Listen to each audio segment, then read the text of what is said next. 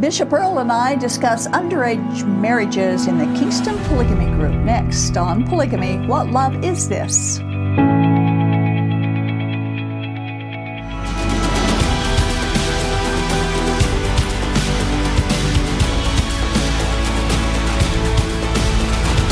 Recently, another book was published by Nicole Mothy telling her story of her experiences in the Kingston Polygamy Group and as a daughter of the leader, Paul Kingston. It's the very first personal story in book form coming out from the Kingston Polygamy Group. Now, there have been many books written by victims from the FLDS and a handful coming from victims of other polygamy groups, but this is the first one from the Kingston Group, and we hope it paves the way for many, many more to come forward and tell their stories. Their experiences are beyond belief. It's hard to understand that these things continue to happen and to be tolerated in America and to see the local religion and politicians turn a blind eye while nutcases and victims multiply. So keep watching our weekly messages as we bring out news and views on Mormon polygamy. This time, as a kind of a segue into next week's first interview with Nicole, it just so happened that there was an article in the Salt Lake Tribune recently uh, about underage marriages in the Kingston Polygamy Group. Now, the link to the article is on the screen.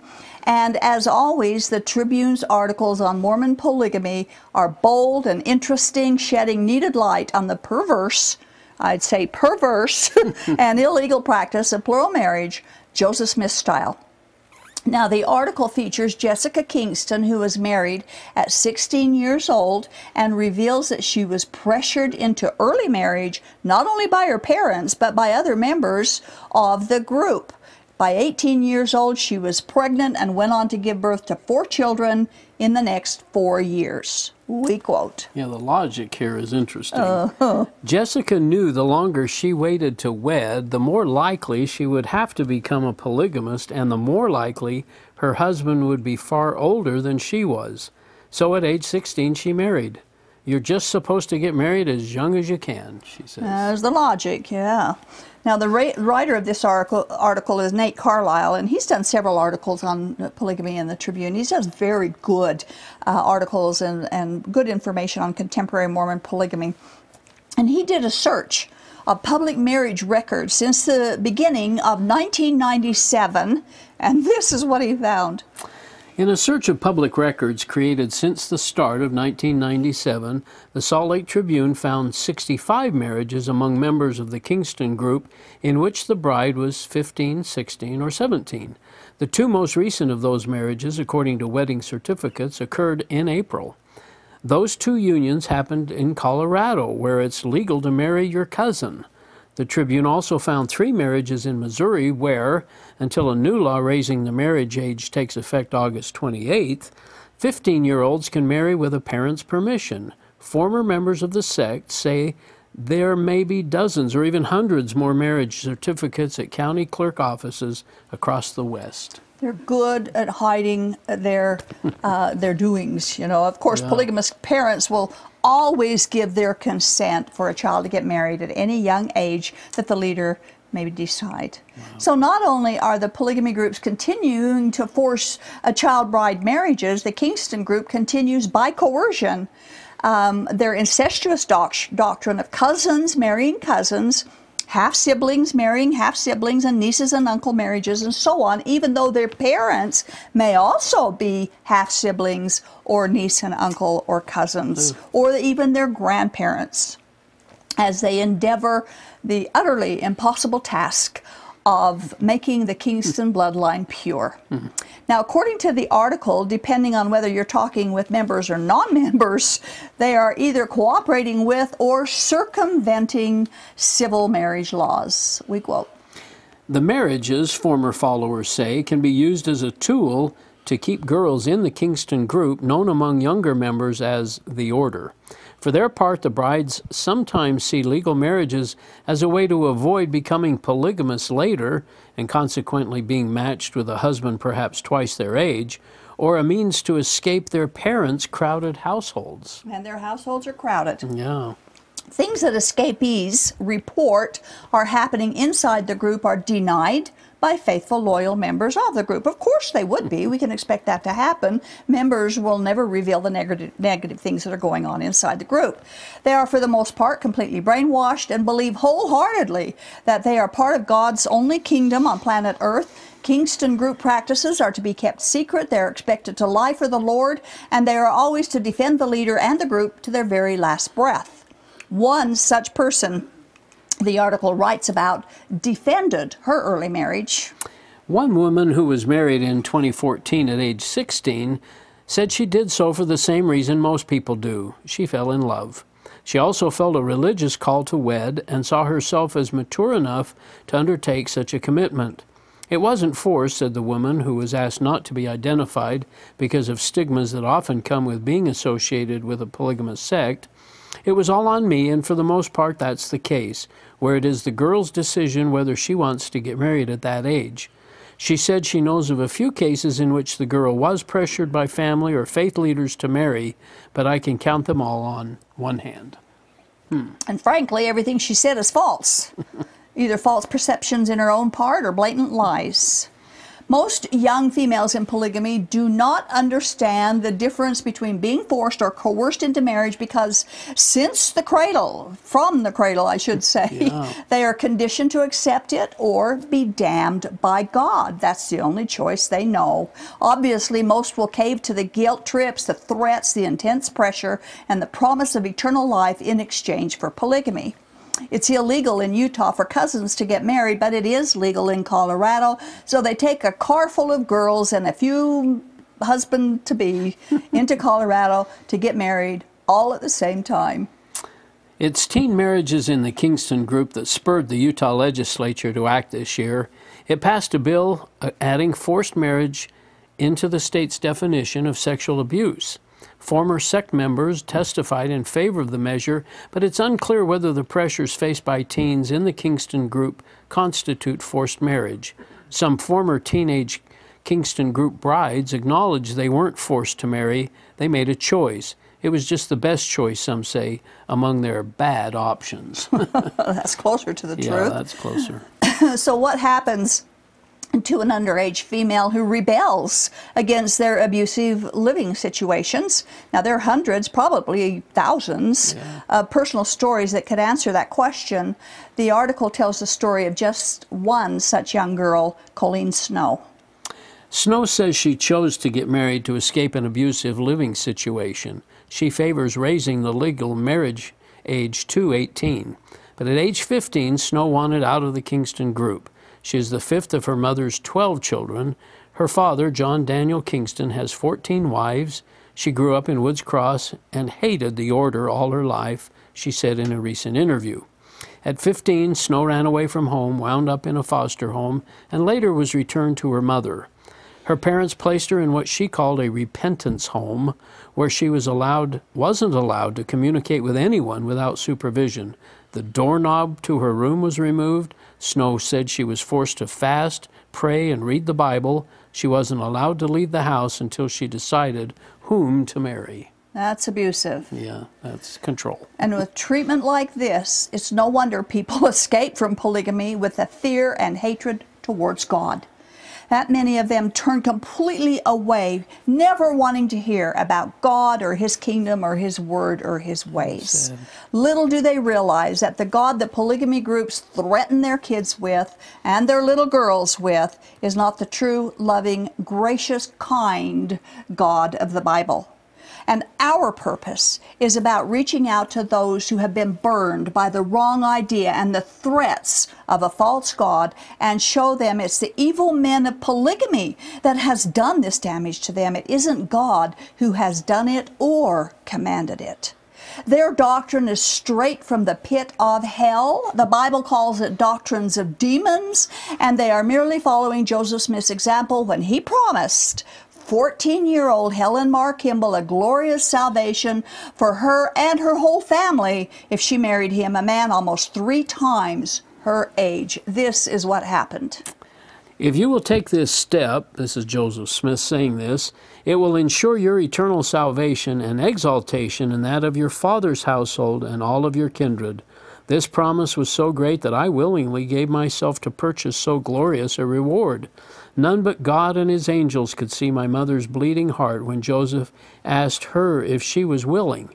She had witnessed the suffering of others and who were older and who better understood the step they were taking, and to see her child, who had scarcely seen her fifteenth summer, following in the same thorny path, in her mind she saw the misery which was as sure to come but it was all hidden from me. And so, you know, the polygamy groups do the same thing with the young girls today as Joseph Smith did with Helen Mar Kimball. They promise all of this stuff, you know, it'll save you, it'll save, you know, your family or whatever. Even the parents will, will say that their salvation depends on whether their daughters marry into polygamy, and it's wow. all a lie. It's yeah. all, none of it is of God. Joseph Smith actually set the stage. He lowered the bar. he wrote the script and set the example for today's polygamists. But salvation does not come from living polygamy. Neither marriage nor polygamy has anything to do with righteousness, the kingdom of God, or eternity. And Mormon polygamy has ruined too many lives and continues to ruin the lives of young girls, but also ruins the lives of, lives of males in polygamy groups who cannot have a marriage because there's not enough females to go around. And guess what? They have to be married to go to heaven. That's so right. it ruins them too. There's more to the article that we've discussed here and we suggest all of our viewers read it and take it to heart and understand things haven't changed. Polygamists haven't reformed. They continue to suppress to oppress to coerce illegal marriages. And we have to ask the question will it ever stop Again, to be, be sure and watch our next two interviews as Nicole Moffey tells her story of being born and raised in the Kingston polygamy group and her horrifying experiences as a daughter of the leader, Paul Kingston. Now, polygamy and the Mormons' practice of sealing rituals for eternal marriage is a non biblical doctrine. It is never commanded for God's people. It is not addressed in the Bible, and no polygamous or eternal marriages were conducted in the Old Testament biblical temple, and marriage itself is not necessary for entrance into heavenly bliss. Now, I know the Mormon, the LDS, also teach marriage is a very important oh, part of your eternity yeah. of, of, salvation. Eternal families. Mm-hmm. Yeah. But Mormonism has woven an intricate fabric of passages taken out of context, passages totally misunderstood, and they concocted a salvation plan that includes becoming gods and goddesses, but only if you're married. That's right. The early Mormons, of course, called polygamy a prerequisite to becoming a god. Here are a couple of Bible passages they misuse. Yeah, Matthew 16, 19, whatever, whatsoever thou shalt bind on earth shall be bound in heaven. And Ephesians 1.13, ye were sealed with that Holy Spirit of promise. Now, here's one of many Mormon passages about yeah, that. From the Book of Mormon, Helaman 10:7. Behold, I give unto you power that whatsoever ye shall seal on earth shall be sealed in heaven, and whatsoever ye shall loose on earth shall be loosed in heaven, and thus shall ye have power among this people. Now, don't they teach that that is is where their authority comes from to to do the yeah. marriage sealings, the temple sealings, right. and all of this other? Well, that the priesthood that was restored to Joseph Smith supposedly mm-hmm. gave him the same promise that Peter had that whatever you seal. But they use these verses to back up that, they right? They do. Right. Yes. And Mormons believe that Elijah came to Joseph Smith and and, right. and committed to him the power of sealing, right. and also the the priest priesthood? Uh, Peter, James, and John brought the Melchizedek priesthood. Elijah brought the, the sealing ordinances, or the I believe the. Didn't he bring the Aaronic seal. priesthood too? John the Baptist brought the Aaronic priesthood. Okay, I had yeah. that. Okay, yeah. I had yeah. that wrong there. So, so, but but he brought the sealing, the the the sealing authority. Elijah was. Uh, I, I can't say the words right, but it's yes the the power to seal. Yeah sealing okay. power or endowment power or mm-hmm. whatever it was. Which is what they base their sealing on. Right, and that's what we want to talk about here is the sealing because LDS and polygamous marriages and LDS temple rituals are contingent upon their idea of sealing people to people. And the only authority that can seal people to people is the Mormon priesthood Right. authority. Now, there's a lot we could discuss on this idea, but we don't have time. Uh, but it's very illus- easy to illustrate from the Greek language, which is what the New Testament was written in, uh, that they've got it all wrong. And this isn't a matter of interpretation either, it's a matter of properly reading and understanding the Greek language and its grammar. Matthew 16, 19, Jesus is talking with his 12 disciples, and specifically he is speaking to Peter. This is what he said. Yeah. I will give you the keys of the kingdom of heaven. Whatever you bind on earth will be bound in heaven, and whatever you loose on earth will be loosed in heaven. So, the syntax of the Greek text clears up the meanings of Jesus' words, and it is this Whatever you bind upon the earth shall be having been bound in heaven, and whatever you loose upon the earth shall be having been loosed in the heavens. It's a past and done action. Hmm.